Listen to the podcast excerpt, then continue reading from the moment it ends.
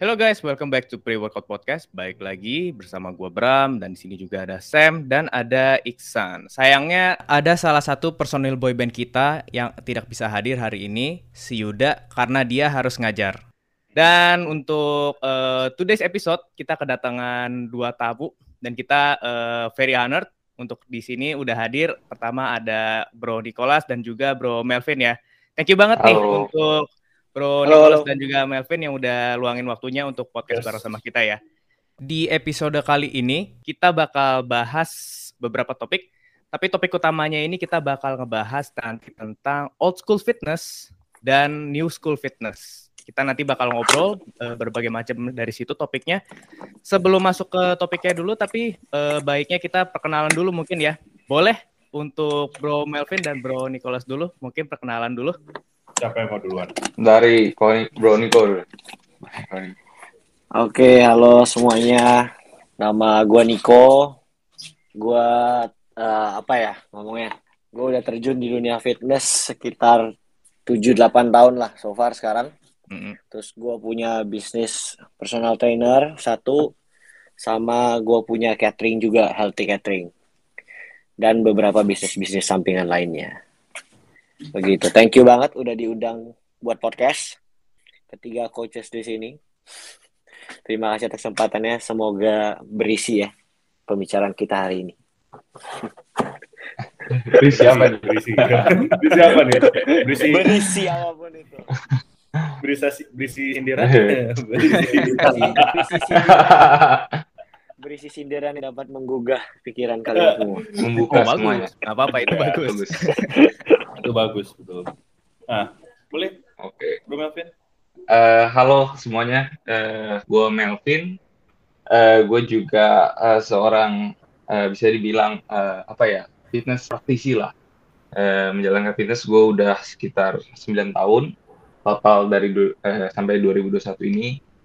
Um, gue juga sedang menjalankan uh, fitness coaching juga uh, dan ya semoga ke depannya bisa membantu banyak teman-teman fitness di journey kalian guys. And thank you buat coach-coach yang udah undang saya di uh, Power Tenix uh, podcast. Ya, yeah, it's an honor juga buat gue bisa masuk dalam podcast ini. Ini ini ya Bang ya, kita dari awal kita bikin podcast tahun lalu sampai sekarang kita nggak nggak spesifik banget ya. Kayak wah bodybuilding aja wah powerlifting aja wah calisthenics aja. Enggak kita justru pengen semua orang yang yeah. benar-benar kita bukan kita anggap ya orang-orang yang berkualitas kan banyak banget orang di Indonesia apalagi di Jakarta nih yang ilmunya luar biasa luar biasa. Betul, betul. dan kita pengen gitu sharing uh, ke pendengar-pendengar sharing ke masyarakat Indonesia kalau ternyata lu nggak cuma bisa ngelihat di YouTube doang men. Di Indo tuh di Indo tuh ada orang kayak gini yang Betul banget, betul banget. Nah. Udah bagus gitu loh. Karena orang selalu kayak ngebang-bangin kayak, wah ini lu udah lihat ini belum videonya ini siapa uh, orang luar ya. Kita juga orang Indonesia adaptasi dari orang luar yang gimana ya maksudnya dipraktekkan ke kita juga gitu loh nggak cuman sekedar quote and quote teori gitu kan. Oh. Nah kita ngebahas-bahas soal teori nih ya kan. Kita mau apa sih yang akan kita bahas awal-awal ini? Yang pertama kita bahas itu kan tentang dari guest kita ini kan bodybuilding. Nah, ini akan pertanyaan singkat sedikit dari uh, gua mungkin ke Bro Melvin. Menurut hmm. Bro Melvin sendiri bodybuilding itu apa sih? Oke. Okay. Dan kenapa Bro Melvin itu tertarik masuk ke bodybuilding itu sendiri? Apa yang mendasari? Seru banget. Mendasari, mendasari bisa yeah. masuk gitu. Kalau dari pribadi gua ini uh, bodybuilding sih, yang pertama itu gue lihatnya sebagai art ya. Jadi uh, salah satunya adalah gimana bodybuilding itu adalah ketika lu ngelihat frame seorang, ngelihat badan seorang itu oh bagus ya, indah ya. Ada oh ternyata manusia itu bisa mencapai capable sampai titik tertentu ya. Jadi kita mencapai titik-titik yang di mana ya kita nyaman dengan badan itu. Bodybuilding itu kita membangun masa-masa kita.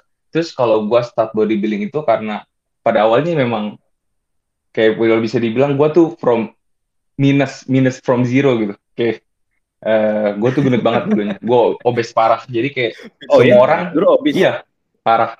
Jadi kayak oh. orang lihat Melvin itu adalah gendut sampai titik ini pun orang yang lama-lama yang dulu ketemu 10 tahun ini sebelumnya ketemu gue sampai sekarang juga masih panggil kadang manggil gendut. Karena kenapa? Karena saking udah ke dokter ini bahwa Melvin itu gendut. Jadi gue mau keluar dari apa yang orang lihat gue sebagai orang gendut akhirnya gue into banget sama bodybuilding. Jadi kayak itu yang be- jadi baseline gue Ah. kenapa gue ke bodybuilding banget Mhm. gitu coach Gue sempat lihat juga itu di feeds lu ada yang itu ya, yang lu Ah. bilang eh, genetik lu bagus gitu kan. Iya. Terus ada foto-foto Iya. lu yang jadul tuh.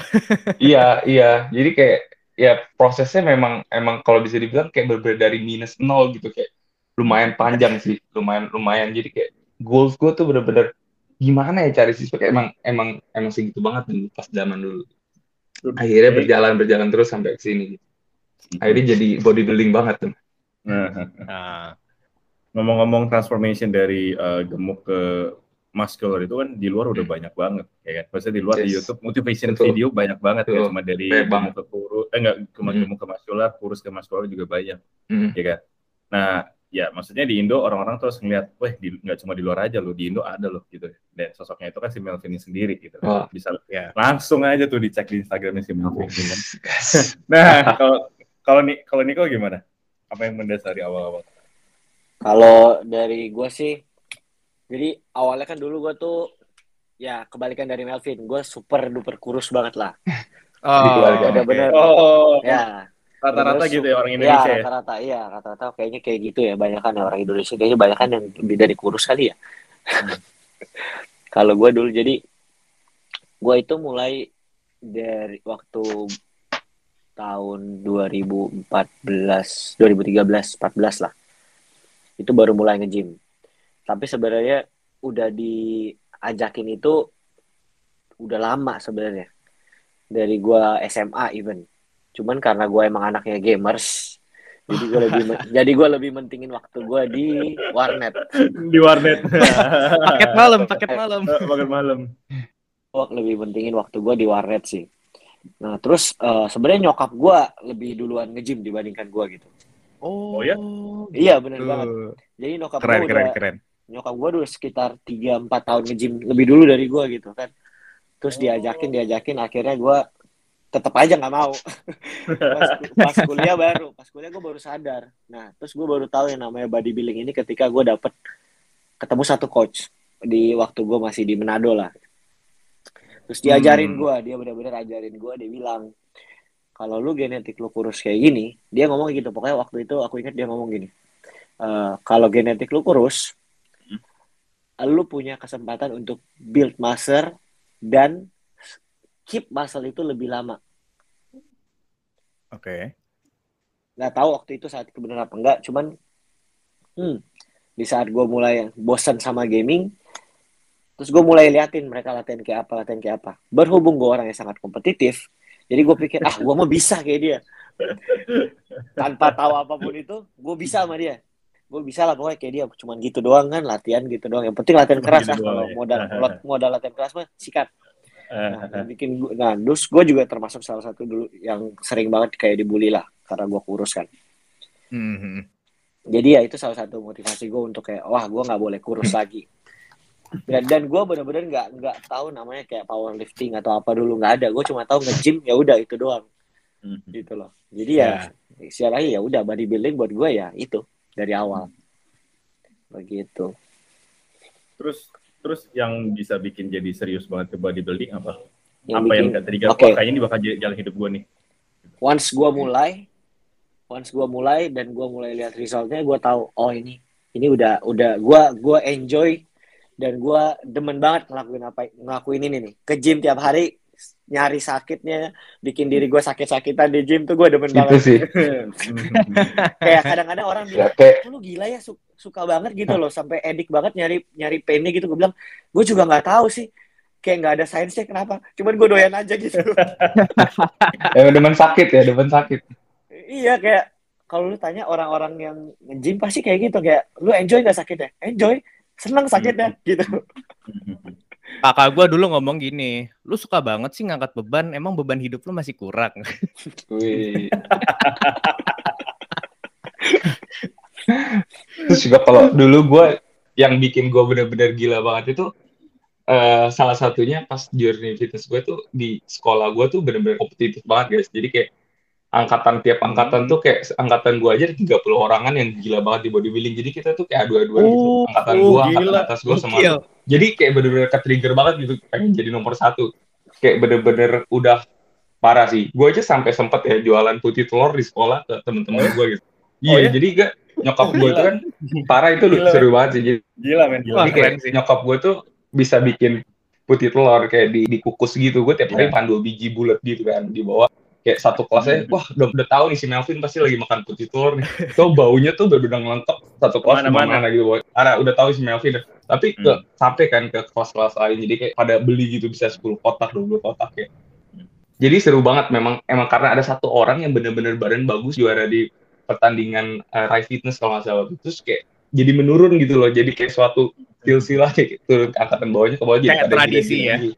iya jadi kayak tradisi jadi semuanya pada akhirnya banget kalau sih. kalau tahu juga Willy Muli itu angkatan bawah gue juga yang yang, Oh, si Atet. yang po- Iya, si Atet. Oh. Iya, itu beda tiga tahun di sekolah gua. Dan itu juga salah satunya juga yang yang trik-trik juga. Kita pada tuh kayak setiap gua gua gua dulu setiap ganti pelajaran itu sama kayak push up tuh. Kayak jadi gua sehari gua hitungin tuh. Berarti kalau gua sehari ganti pelajaran ada 4 5 kali, berarti gua bisa dapat 250 kali push up tuh. Kayak gua jadi gua totalin gua siang 250, sore 250, Iya, iya, malam iya. 250. Kayak Iya. kayak gitu loh, kayak bener-bener ke-triggernya dari dari kayak gitu. Seru sih dulu, seru banget tapi. Dulu emang sama di mana? Gue di di SMA Ricci dulu Oh, di Ricci. Jakarta Barat. Ricci, Ricci. Ya, ya, ya, ya, ya. Dekat rumah gua ada Ricci juga tapi di daerah Bintaro. Oh iya Ricci Bintaro Ricci Iya. dua ya? Ricci 2, Ricci 2. Sam, Sam. Iya Ricci dua. Tapi kalau ngelihat polanya ya, gue kan juga suka bodybuilding nih. Kan gue jadi di- dulu dari kurus kan. Oke. Kenapa orang-orang yang yang dulunya gendut, dulunya kurus tuh bawaannya ke trigger pengen jadi badannya bagus ya? pengen badannya bagus, terus karena jadi dibully, terus ke Bener. motivasi buat latihan gym, pengen nge- pengen ke gym juga, terus bawaannya malah jadi adiksi. Hmm. Kadang waktu di sekolah gue juga suka push up tuh di, di, di Iya. Gue pengen nunjukin eksistensi kalau gue juga pengen nge-gym gitu. Juga Betul. suka nge-gym gitu. Mhm. Kalau gua kalau gua gini nih, mungkin salah satu juga gini, kayak dulu gua tuh super duper anaknya anak olahraga banget deh. Semua olahraga gua babat dari gua SD, SMP, SMA semua gua ikutin pokoknya kan. Begitu masuk kuliah, kayak satu-satunya option gua cuman basket.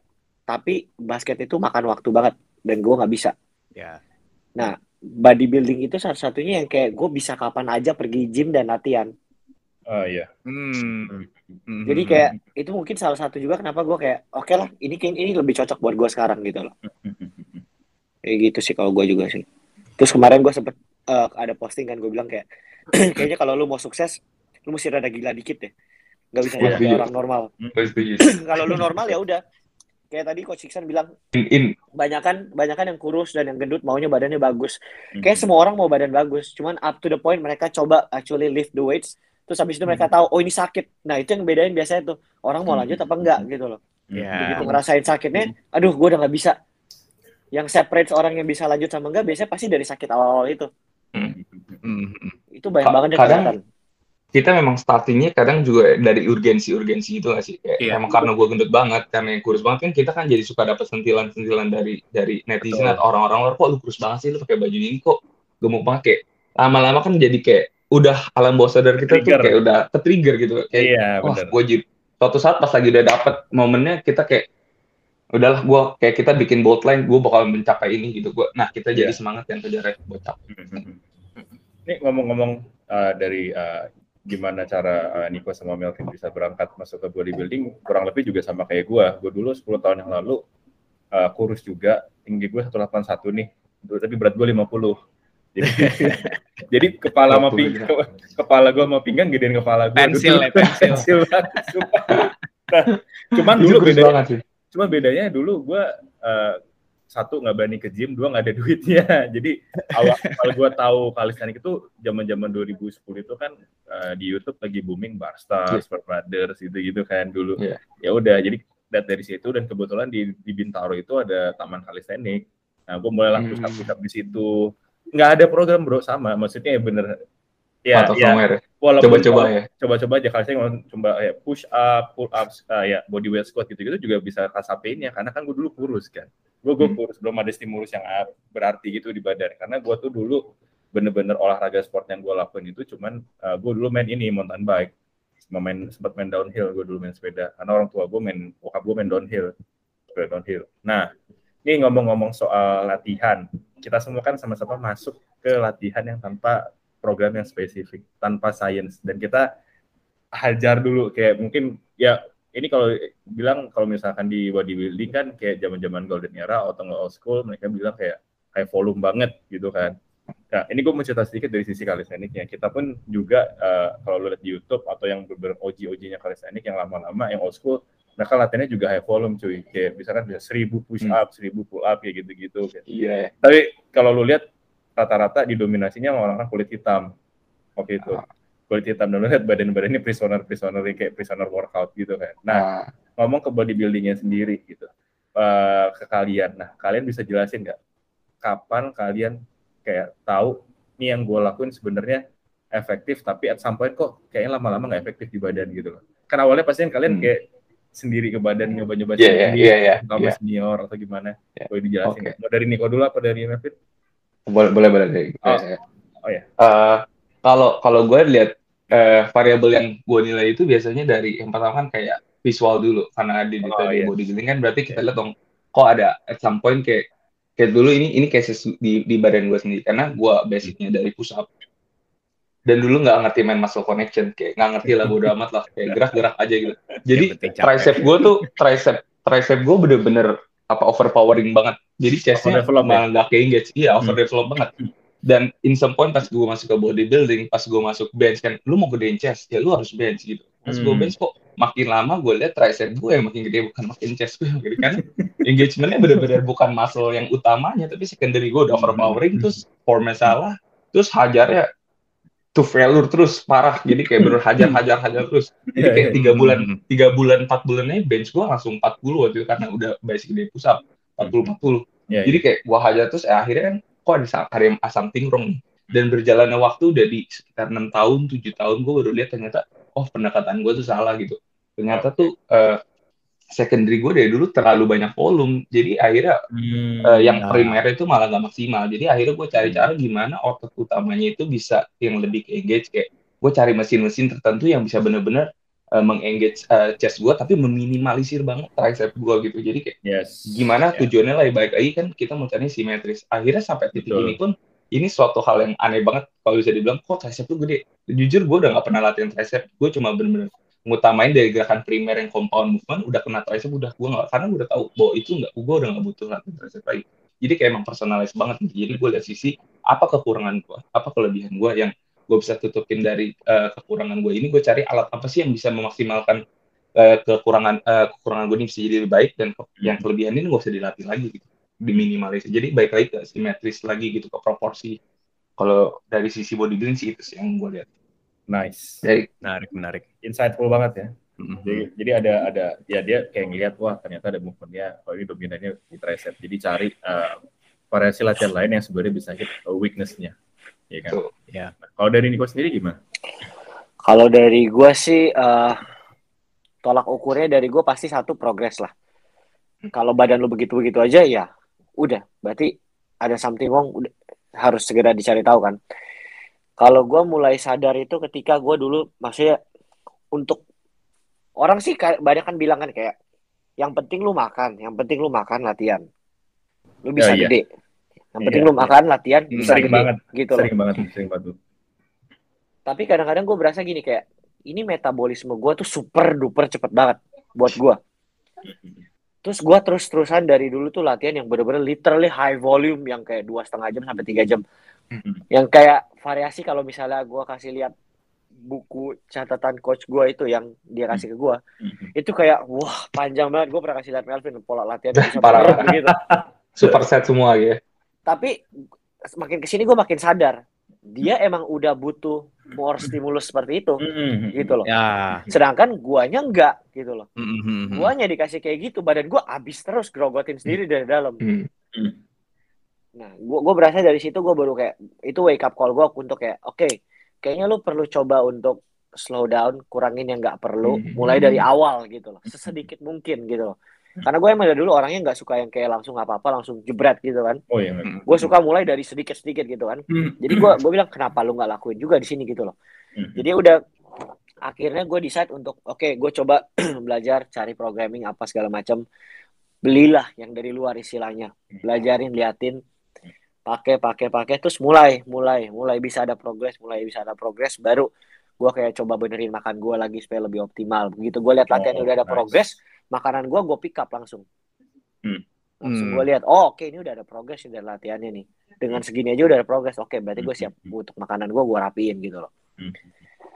eh dari gue sih itu sih kalau untuk oh iya kalau gue karena dari kurus gitu kan dan gue nggak ada kayak harus simetris atau apa Hmm. gue selalu ingat coach gue dulu bilang bodybuilder is not powerlifter Hmm. jadi gue nggak pernah sama sekali pakai acuan gue harus bisa ngangkat berat Hmm. Benar. Ah, ah. literally banget tuh. kayak yang kayak old school mindset yang kayak eh ya udah lu bisa kelihatan ngangkat 500 kilo biarpun lu nggak bisa juga nggak apa-apa that's even better daripada lu kayak lu lihat powerlifter yang bisa ngangkat 500 kilo misalnya nih pasti bulat banget kan Mm-mm. misalnya gendut banget saking gendut Iya, iya. tapi it's not appealing to the eyes gitu loh Hmm. Dia bilang, tapi kalau misalnya badan lu bagus terus berotot gede orang akan kira lu bisa ngangkat banyak Hmm. gitu padahal lu nggak Hmm. bisa gitu loh Ya, ya. Terus kayak lu Itu- lebih pentingin mana lu lebih pentingin mana terus gue bilang kayak oke gue nggak apa-apa deh gue gak bisa angkat berat yang penting gue kelihatan jago aja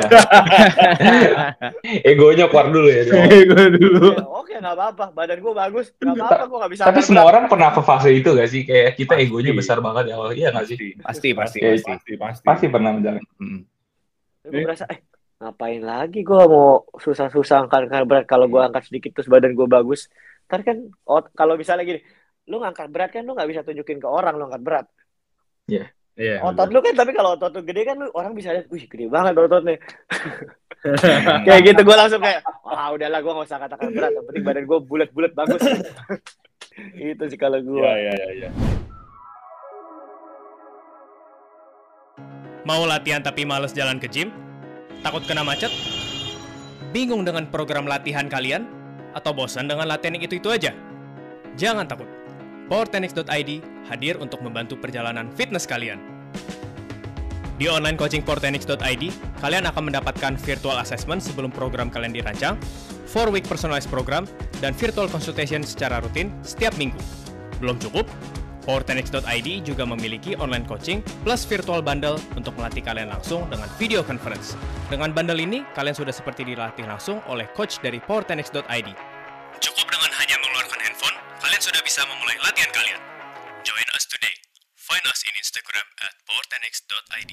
Ya, jadi jadi kan ini kan proses ya. Jadi kan Hmm. proses dari yang awal kita sebenarnya nggak tahu apa-apa, kita evaluasi ke badan. Kok kayaknya ada yang kurang. Kalau Iya. dari Melvin sendiri kan tadi dari segi dari bentuk badan. Kalau Benar. dari sini kok sendiri dari kalau gue lihat ya dari segi program latihan. Dia ngikutin program latihan dari sisi seniornya dan dia ngeliat kayak wah ini gue nggak bisa nih ikutin program latihannya dia, ya kan. Nah ngomong-ngomong soal program latihan dan eh, ya pasti kan kita berpatok sama yang old school dulu yang high volume parah gitu ya karena mereka udah di level itu gitu kan Mm-mm. di Yes. level itu. Nah, menurut kalian dengan high volume ataupun volume yang sekarang lagi banyak banget siapa pun orang bikin tentang volume landmarks. Tapi kan ini sebenarnya eh, apa ya? Konsep yang udah ada dari 2017, 16 17 lah, zaman-zaman Mike Settle bikin video Hmm. tentang volume landmarks. Nah, menurut kalian eh, seberapa penting volume landmarks itu sendiri? Maksudnya apakah oh beginner harus acuannya ini, intermediate harus acuannya ini, bahkan advance pun harus acuannya ini, atau gimana? Atau bahkan yang udah elite level kayak yang bener-bener udah pro gitu kan, maksudnya bener-bener yang udah masuk kayak uh, yang tahun latihannya udah lebih dari 10 tahun dan sering tanding, perlu juga patokannya volume lemas gimana menurut kalian? Mau dari siapa dulu? Dari Coach Nico deh. Ya, Nick, jawab Nick.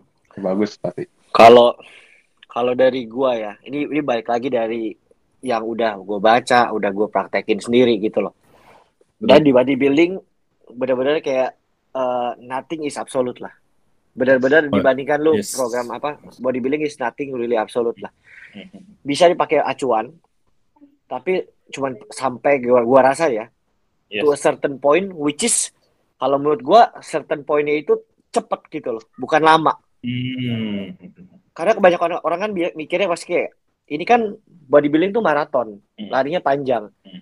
Iya. Tapi kayak untuk lu terapin volume landmarks itu gua rasa ya untuk badan lu adjust itu sangat cepet gitu loh Eh gua nggak tahu kalau misalnya mau ngomong masalah genetik atau apa enggak lah ya enggak nggak usah ngomongin begitu lah Hmm. cuman lebih ke kayak biar orang awam aja gitu kayak gua rasa kalau misalnya kayak beginner set 0 sampai 10 per minggu kayak gitu kan gua rasa ada yang akan cocok ada yang kayak bisa terima stimulus Hmm. besar juga gitu loh Hmm. kalau emang dasarnya badan lu dari sananya recovery-nya bagus Yes.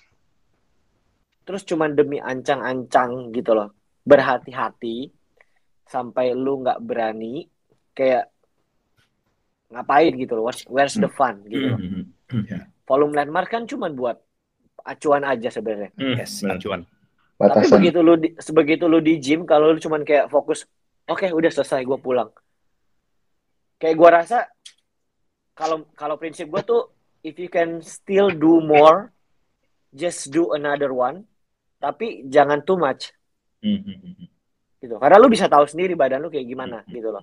Untuk pemula lebih baik mungkin dibantu kali ya Iya. begitu lu masuk ke intermediate lu akan udah lebih banyak pengetahuan lah istilahnya. Yes. dan Yes. gue masih sampai sekarang jujur gue masih nggak tahu bedain kayak beginner intermediate. Itu seperti apa. Hmm. Nah, kalau pro kita udah bisa tahu lah. Iya, advance dan pro tuh udah beda banget. Beda. tapi untuk beginner dan intermediate tuh kayak even jam terbang pun nggak bisa dipakai patokan Nggak bisa. kayak Betul. lu mau 10 tahun latihan pun lu Masih bisa- beginner masih ada. beginner juga bisa Ada. Banyak, ada. banyak. Betul, betul. Banyak. gitu ada orang yang dua tahun latihan udah masuk intermediate levelnya Hmm, hmm. Eh, kayak nggak bisa dipatokin itu kan terus kayak kalau misalnya lu pastiin kayak 0 10 itu buat beginner aja gitu loh Hmm, hmm, terus habis itu 10 15 misalnya oh intermediate lah ntar 15 sampai 25 udah advance gitu kayak hmm, hmm, hmm. gua rasa kenapa lu nggak cobain aja semuanya deh Hmm, Gitu loh. Lu nggak cobain aja semuanya terus program buat lu gitu loh. Jangan terlalu terpatok sama teori juga gitu loh. Habis teori udah lu ngertiin oke ya udah terapin aja. Karena kebanyakan kebanyakan orang pasti kayak fokus sama teorinya aja. Itu sih gua. Eh, kalau kalau dari dari sisi gue sih kalau tentang volume landmark itu itu sebenarnya bagus buat sebagai kayak bat, batasan patokan kita buat mengetahui di mana sih kita kita posisinya tuh kelebihan atau kekurangannya. Tapi kalau dari sisi gue karena sebelumnya juga eh, belum belum ada hitung volume dan sebagainya kan kita starting pointnya belum belum ada. Kayak kadang kita membatasi diri gitu. Kalau kalau diri gue gue mau mau ngedatang ke gym kan gue mau mau mau push gue Ya, harder. tapi Ya, mau push hardernya itu gue semana sih? Jadi kayak Oh, gue ya. kadang menyesuaikan gue selalu auto regulate gitu. Kayak gue liat insting gue energi level gue di hari gimana tapi gue tetap ngelakuin 100% dari hari itu gue jadi misalnya Hmm, gue nyesuaiin gitu kayak misalnya gue hari ini lagi full kerja dari pagi kurang tidur segala macam gitu gue nggak bakal nggak bakal push harder sampai nggak Oh, iya. bakal sampai Ya. seperti biasanya. Nggak kayak gue lagi lagi wah energize banget nih tidur cukup makan udah three meals gitu gue kayak udah cukup lah. Nah itu gue bisa push harder gitu. Nah makanya gue bilang nggak ada benar kata coach Diko nggak ada yang absolut gitu nggak ada yang pasti. Even si Bam aja si Bam udah udah udah Olympians dia hamin dua aja. Itu auto regulate semuanya.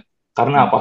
Karena ternyata pas dia loading carbs dia badannya tiba-tiba watery. Benar-benar nggak sesuai. Ternyata dia langsung cut carbs semua jadi nggak jadi. Maksudnya nggak ada yang absolut gitu. Even kita udah Hmm. planning udah semua experience segala macam ternyata di hari H kok nggak nggak sesuai nih. Kita udah picking hari ini latihannya bisa maksimal kok ternyata stress levelnya fatigue-nya malah malah malah ini banget malah jadi nggak bisa maksimal.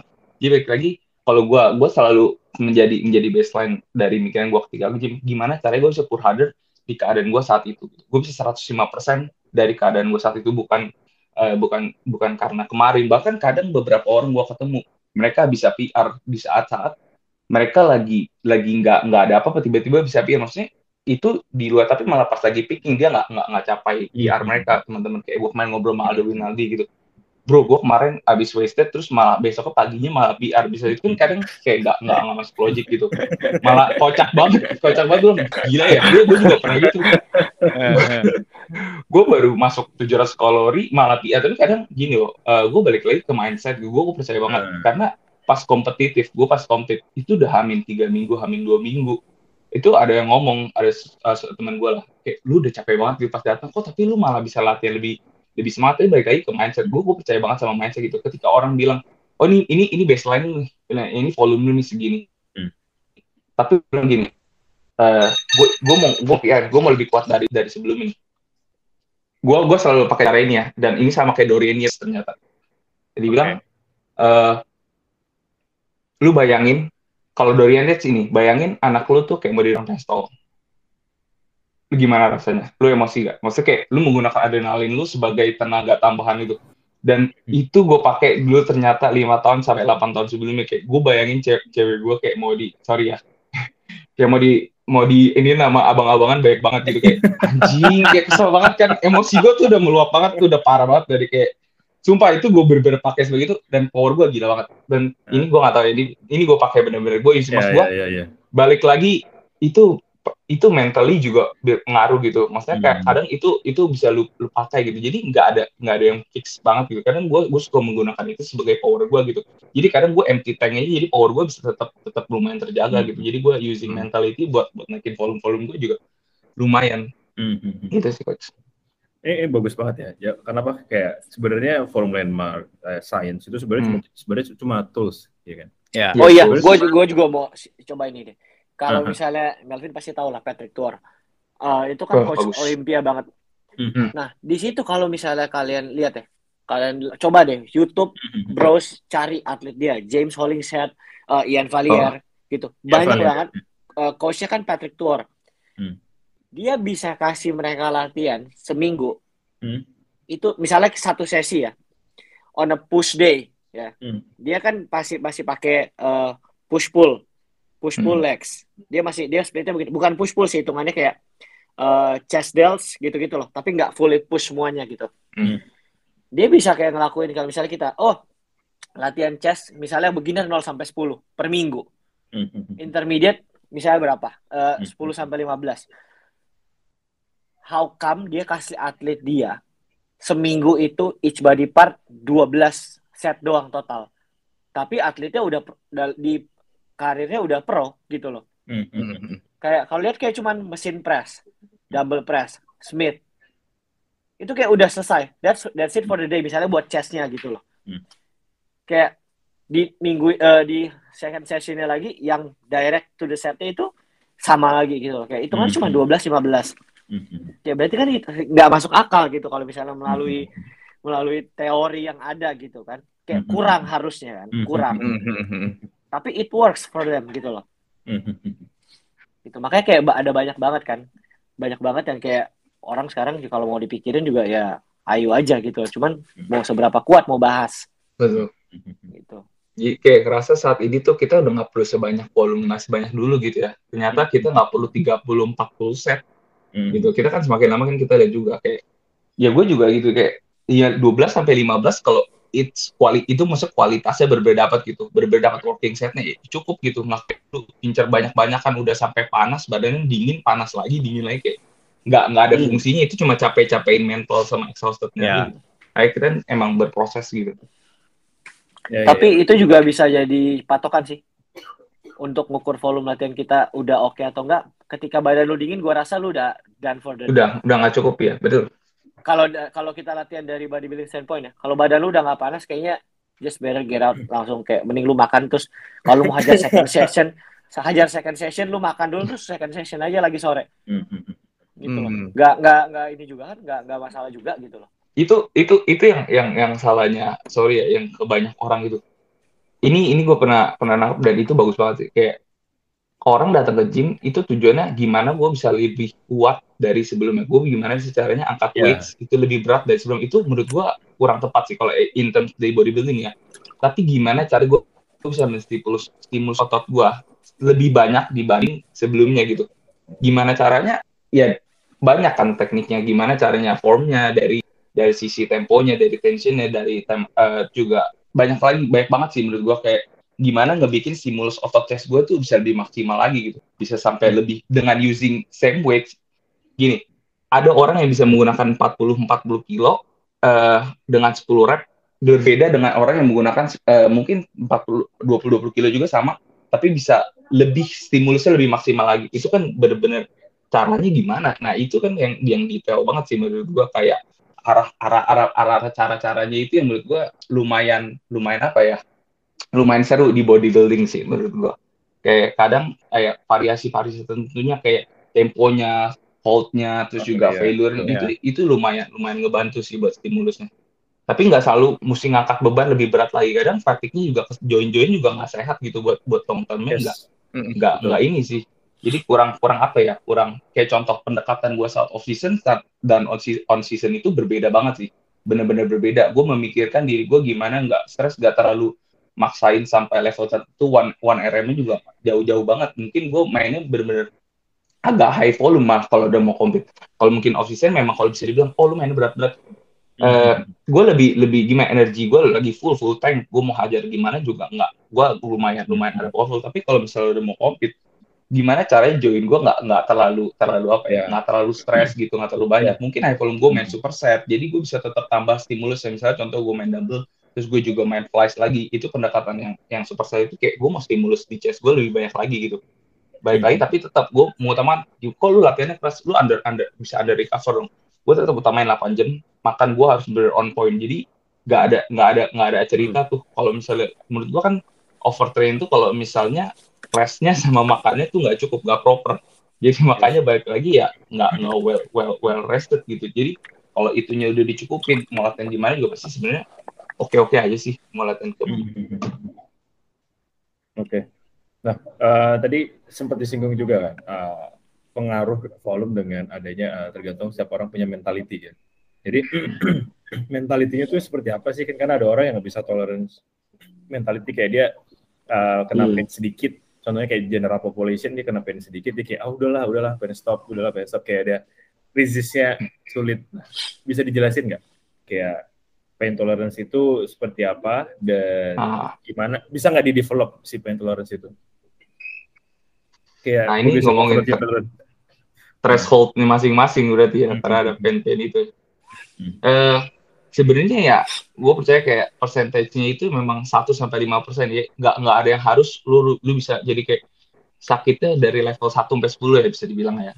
Orang langsung bisa ke level ke 9, ke 10, ya itu mungkin udah terus karena kita udah terbiasa bahkan kita udah suka sama pain itu kan kalau udah di level tertentu. Tapi awal-awal dari 3 ke level 4 aja itu udah bagus banget gitu. Jadi kayak kita ya sebagai sebagai orang yang yang sebagai temennya atau coachnya kita bisa bisa lihat gitu oh mungkin dari level 3 ke 4 itu dia udah udah udah udah progres gitu udah bagus banget kayak dulu kan gue start push up bisa cuma sekali sekali aja nggak bisa berarti udah bisa satu kali ke tiga kali tiga kali ke lima kali ya itu yang yang di lock di locknya itu kita tambah berapa persen berapa persen itu udah udah bagus banget gitu kayak kalau menurut gue sih gitu gimana deh coach Niko Kalau bahas pain tolerance, gue gue percaya banget gak semua orang ditakdirkan untuk bisa handle pain.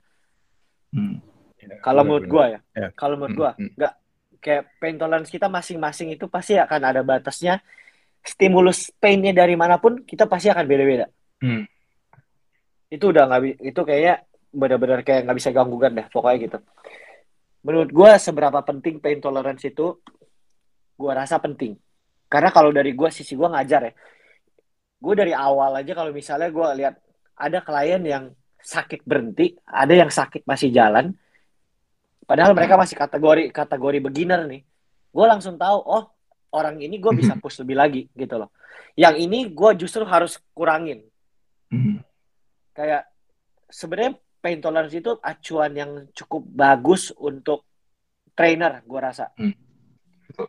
Karena eh, progres klien lu tuh pasti kan tergantung dari seberapa seberapa niat klien lu buat ngelakuin programnya.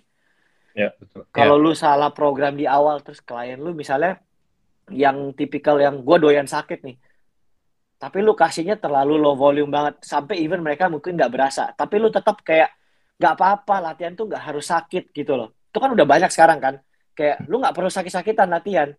Tapi ingat guys, kadang-kadang tuh lu emang perlu sakit latihan gitu loh. Kalau lu terus-terusan latihan nggak sakit, kadang-kadang lu bakal bingung kayak ini udah bener belum sih gue latih gitu. Tapi begitu lu tahu pain tolerance lu, kayak misalnya klien lu udah, oh lu kan bisa lihat dari facial expression mereka, gitu loh. Oh ini anak masih bisa dipush lagi nih. Ini udah nggak bisa. Kayak jadi menurut gua kayak eh ya itu pain tolerance itu benar-benar penting nih untuk growth, untuk progress, untuk kayak bisa dilatih atau enggak, Hmm. gua rasa bisa. Tapi karena lu tahu gitu loh dari awal tadi kayak gue bilang, kayak eh lu kasih stimulat pelan-pelan, stimulat pelan-pelan, stimulat pelan-pelan, pasti mereka akan terbiasa dengan sendirinya dan nggak berasa sakitnya itu nambah. Kalau menurut gua gitu sih. Sama ini nggak sih, kayak ada salah satu faktor kayak misalkan dia pas experience-nya udah excel di olahraga apa, gitu. Yes. Karena kan, Oh ya itu ya, betul, betul. Ngomong tuh. ya, Iya, jadi kayak benar-benar kayak gue dulu emang dari dulu tuh di basket bener-bener gila banget. Gue punya mindset tuh udah terbentuk ya memang Kak, teman gue udah pernah ngomong lu kalau mau lebih jago dari temen yang satu lagi, lu dua kali lipat lebih banyak aja dari dia latihan. Dan itu udah tertanam walaupun ini nggak nggak nggak nggak literally bener ya di bodybuilding nggak lu nggak harus ya absolut bener dari satunya. Ya. nggak harus bener tapi mentalitinya itu ke bawah gitu. Lu lu bisa lebih lebih lebih bagus lagi dan itu gue jadi kayak setiap pagi gue jam sebelum sekolah gue syuting syuting dulu sejam gitu. Jadi kayak itu kan nggak bawa gue latihan sehari dulu bisa 7 8 8 jam di basket pagi gue olahraga siang gue basket lagi sore gue ikut klub. Jadi kayak bener-bener itu ya pasti secara secara endurance badan gue udah bener-bener mampu buat men- Hmm. menerima stres-stres itu. Makanya eh, menurut gue pas-pas experience dari dari olahraga itu mendukung misalnya ada yang dari karate ada yang dari kan itu udah keras gitu loh dari olahraga tersebut. Sebelumnya udah keras ketika masuk bodybuilding mereka pain tolerance juga pasti beda sama orang yang benar-benar baru masuk gym dari nggak pernah sebelumnya belum pernah olahraga nih tiba-tiba umur 25 Iya. 30 setelah sibuk kerja tiba-tiba olahraga pendekatan kita terhadap orang yang eh, kita mau coaching orang yang sebelumnya udah pernah olahraga sampai segitunya atau yang baru benar dari nol pasti berbeda Hmm. banget pain Betul, tolerance-nya gitu Hmm. pasti pendekatan beda banget Ya, beda beda sih karena eh, kebetulan gue sendiri kebanyakan ngajarnya bener-bener Gen Pop yang nggak punya background olahraga bahkan sampai lima tahun olahraga baru tahun olahraga itu mereka kayak kadang baru sampai 8 reps padahal dengan beban lain kayak aduh kerasa Iya. pegel deh kayak aduh ah, udah deh udah gitu rest dulu istirahat dulu Kadang Penting. mereka pun juga masih belum bisa membedain gitu loh. Yes. Kayak ini yang stimulusnya atau ini yang Ya, sakitnya gitu. iya sakitnya Ya, kadang akhirnya malah jadi rancu. ngelimit Ya. mereka sebenarnya. kita Ya, mesti jadi- jeli banget ya lihat Jadi banget iya beneran bener-bener Harus ditanyain Iya terus. Yang Iya, sakitnya di iya. mana gitu. kan. iya yang berasa di mana gitu. Di hati gitu. Di hati. Di hati, sakitnya di hati gitu ya. Oke, 12, 13, 14. Tapi itu- itu- itu- seru sih maksudnya eh, gini kadang emang personalize banget gitu beginner intermediate jadi nggak ada sebenarnya ini cuma range aja sih jadi nggak ada yang fix oh ini ini intermediate oh ini Nggak ada. profesional karena apalagi kalau yang udah di level eh, posisi gua saat ini gue mau ketemu ngomong gue selalu ngebayang gini. Kompetitif itu kalau untuk gue compete gue mesti tahu kompetisi gue tuh gue gue mau ketemu siapa gitu. Misalnya eh, kalau udah gue ngomong udah profesional buat kompetitif tanding semua mereka yang datang itu udah 95% bagus. Gimana cara 5 persennya ini gue gua lebih bagus lagi variabelnya. Jadi nggak bisa nggak bisa latihan sama seperti sebelumnya eh, maksudnya nggak ada yang ditambahin gitu nggak ada yang benar-benar diubah gimana caranya gue bisa memenangkan suatu pertandingan suatu kompetitif gitu. Jadi kayak pasti ada dong something yang gue tambahin. Misalnya latihannya lebih lebih lebih gimana lebih lebih lebih Hmm. keras lagi gue tambahin lagi kayak seperti set cluster atau gimana. Intinya yang buat nge-push gue harder untuk stimulus lebih banyak tapi minim fatigue. Untuk Hmm. biar gue mencapai ya level-level tertentu gitu. Maksudnya kadang ya lu bayangin kayak mereka 90% kayak desimetris udah bagus, formnya udah bagus, conditionnya udah bagus, flow-nya udah bagus. Tapi ada sisi di mana yang lower back-nya misal mereka ada yang minus gitu kayak gue mesti sepersen persen persentasenya itu yang Oh. tambah-tambah terus gitu. One persen. Mhm. Gue mikirnya sih selalu gitu.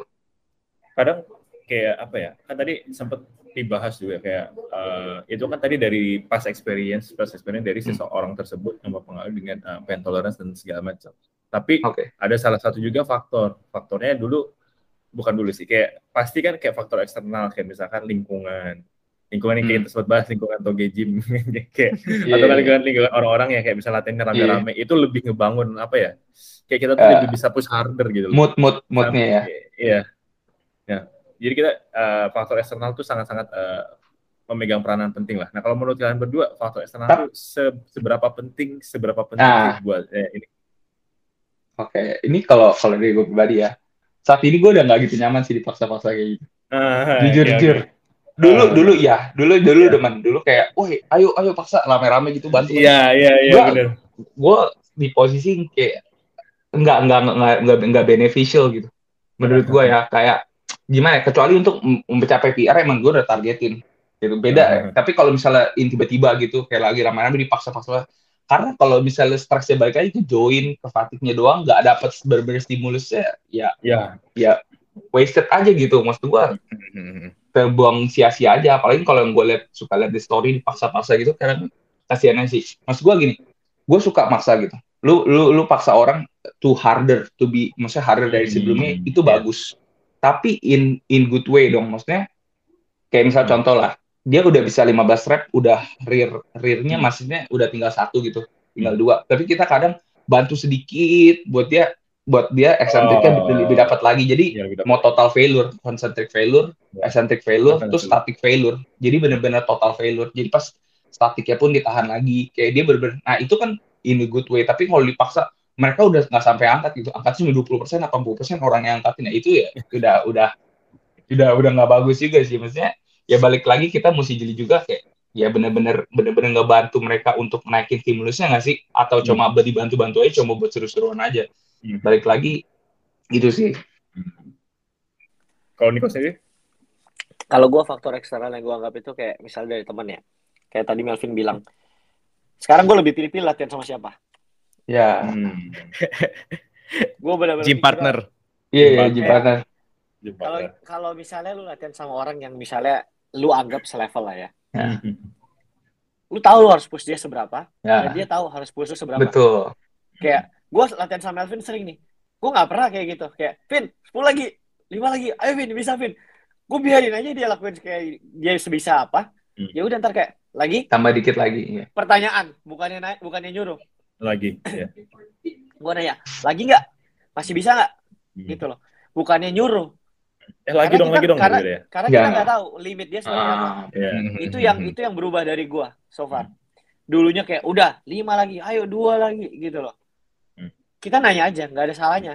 Kan kita bisa lihat pergerakan dia kan. Hmm. Misalnya Iya, dari cepat udah makin lama, makin lambat, makin pendek. Bisa lagi, bisa diapain lagi nih? Hmm. Dia masih Hmm. bisa apa lagi nih? Kita bilang, Vin masih bisa nih ekstrentriknya. Ayo lagi, lagi, berapa lagi gitu. Hmm. Kayak semakin lu engage kayak gitu, semakin dia juga, oke, kayaknya gue masih bisa di sini. Gue masih bisa di part ininya. Gue masih bisa di part ininya gitu loh. Kayak faktor eksternal kalau yang tepat itu penting. Oh ya. Iya. Tapi Yang tepat ya, kalau yang tepat. misalnya kalau misalnya salah, ya udah lu cuma hancur-hancurin badan lo. Kayak nggak mungkin lu mau iseng-iseng latihan misalnya sama beginner, terus lu mau dengerin beginner. Hmm. Hmm. Nggak mungkin banget. Lu pasti akan nyari tetap di mana-mana nih. Nyari partner latihan pasti di atas lu. Hmm. Kecuali cuma have fun ya. Ya. Ya. Kalau have fun juga kan ya udah. Have fun pun orang yang mau pasti banyak kan gini. Kalau have fun kalau gua nih ngajak latihan orang nih. Gua nanya dulu lu mau ikut program gua apa Hmm. gimana? Tapi mostly gua nggak pernah kayak kita on the go aja kalau misalnya lagi latihan buat have fun. Hmm. Karena kak gue tahu kalau ngikutin latihan gue biasanya orang di sebelah sana tuh gak bakal kuat atau nggak bakal sanggup gitu loh.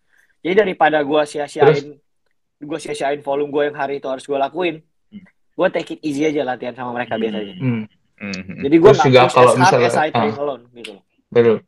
Kayak kalau kita latihan morog itu kadang ngerasanya waktunya sih kayak rest Iya. periodnya terlalu banyak Iya, nggak sih terlalu kayak banyak, buang-buang waktu. Ya. Kita udah dapet peaknya gitu, udah udah panas, udah semangat, malah drop lagi turunnya restnya bisa 5 menit sampai 8 menit kayak menurut gua ideal ya, ideal itu 2 sampai 3. 3 tuh udah max banget kalau emang mau join gitu kayak bersama temenan itu udah bener-bener max. Kalau udah 4 5 orang kayak rest period tuh terlalu lama gitu. Orang. kayak wah gila kayak lima kan ada yang kayak tujuh orang udah kayak mau mau apa main basket kayak rame banget kayak dua sampai tiga oke Basket. lah itu kan emang bener-bener Lima, lima Bener-bener. orang ya, ya.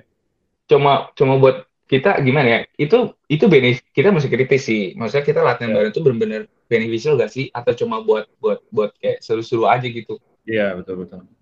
Terus eh, ini kan pasti yang udah kita coba eh, bahas kan tadi dari segi saintifiknya, dari segi lah. Nah, gimana caranya eh, untuk newcomer kan? Newcomer kan, wah ini gue udah dengerin nih bang, gue udah dengerin podcast lu nih. Jadi gue harus gimana nih bang? Gue harus yang Hei, yang need to- apa ya? Gue train hardnya harus seberapa sih gitu loh?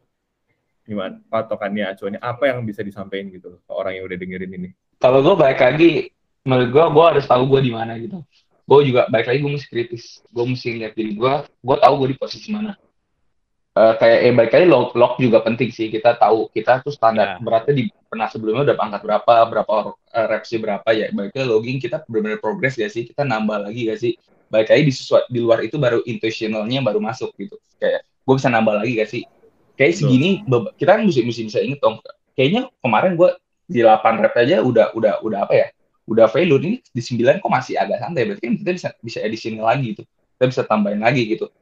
As long ya nggak maksa banget. Maksudnya eh, balik lagi kita mesti kritis nambahin. Kita nggak perlu what gue gue percaya bahwa 1% atau 20 miles game itu penting banget sih. Kita nggak perlu goalsnya langsung set standarnya tinggi banget yang kita jauh. Tapi kita selama bisa progres sedikit-sedikit kayak formnya kita makin bagus kita juga eh, bebannya naik sedikit. Jadi kayak bukan cuma beban doang yang lu harus naik naikin gitu. Itu semua bakal beriringan emang butuh waktu naiknya butuh waktu banget. Jadi eh, kalau ngomongin buat itu ya berarti progressive overload memang penting banget sih di sini. Jadi nggak nggak nggak gimana ya? Ya, benar. nggak ada nggak ada yang absolut lu mesti paksa paksa paksa terus ya nggak juga gitu. Tapi selama lu tahu baseline lu di mana naikinnya berapa persen dari itu sedikit sedikit sedikit ya itu udah bagus banget sih Hmm, hmm, hmm, kalau kita mau melit buat mempercepat agresinya naiknya lebih cepat lagi bahkan itu pickingnya semakin cepat buat jatuh juga gitu. Kayak kayak gini lah. Kita udah habisin working set di awal di dua tiga working set di compound movement awal udah hajar-hajar terusan. Pasti yang akhir-akhirnya udah nggak bakal naik lagi udah nggak bakal konstan. Pasti malah menurun terus pasti quality dari working setnya. Jadi better kita nggak perlu push harder sampai till failure dari awal juga gitu loh. Maksudnya kita juga harus ya kritis kita tahu kita di berapa perkirain sampai akhir kita biar tetap stabil gitu kualitas dari working setnya menurut gue itu lebih Iya. lebih lebih apa ya lebih wise sih Hmm, ini gue Oke, ini khusus untuk beginner ya. Orang Iya. yang kayak bukannya apa ngomongnya gini deh, yang pengen latihan sendiri, yang misalnya mungkin belum belum bisa untuk hire coach. Hmm. Kayak karena karena kita tahu coach itu nggak murah gitu loh. Dan kita juga beberapa kita juga banyak dari kita semua mulainya otodidak sendiri. Betul. Kalau nomor satu gue dari pengalaman gue so far gue akan saranin orang sama kayak Melvin tadi. Nomor satu nih, gila sebelum apa pun, jangan pernah habisin tenaga kalian di awal latihan. Ya. Once lu habisin, lu kayak berasa oke gue kuat banget nih di sini nih. Once lu habisin di situ, workout lu akan downhill from there. Kayak Lu waktu mau- sama Jackson dihabisin di awal. Iya. Lu mau either dia constant atau dia keep rising up. Atau dia pakai pola piramid juga nggak masalah gitu loh. Depends on the workout. Tapi jangan pernah workout lu downhill langsung. Kayak sepeda Hmm. gunung turun gunung kayak gitu. Kayak wah itu itu nggak ada gunanya. Literally nggak ada gunanya. Yang kedua form nomor satu. Abis jangan habisin tenaga lu. Masuk nomor satu berikutnya form. Kayak gue nggak peduli lu mau angkat berat. Quality Yang penting ya. form lu nomor satu harus oke. Karena makin ke sini gue makin lihat kayak gini kayak orang makin cuman ngandelin rasa doang. Hmm. Kayak otot kita tuh udah dibuat sedemikian rupa dengan fungsi seperti itu gitu loh. Jadi lu nggak bisa ngelakuin fungsi lain terus lu beranggapan cuman karena otot lu berasa itu benar. Gitu. Itu kan sering banget tuh kejadian tuh sekarang tuh.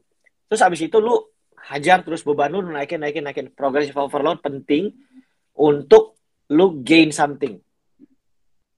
Tapi progressive overload menurut gue secara form juga lu harus pentingin gitu loh. Mungkin secara nggak langsung nggak akan kelihatan.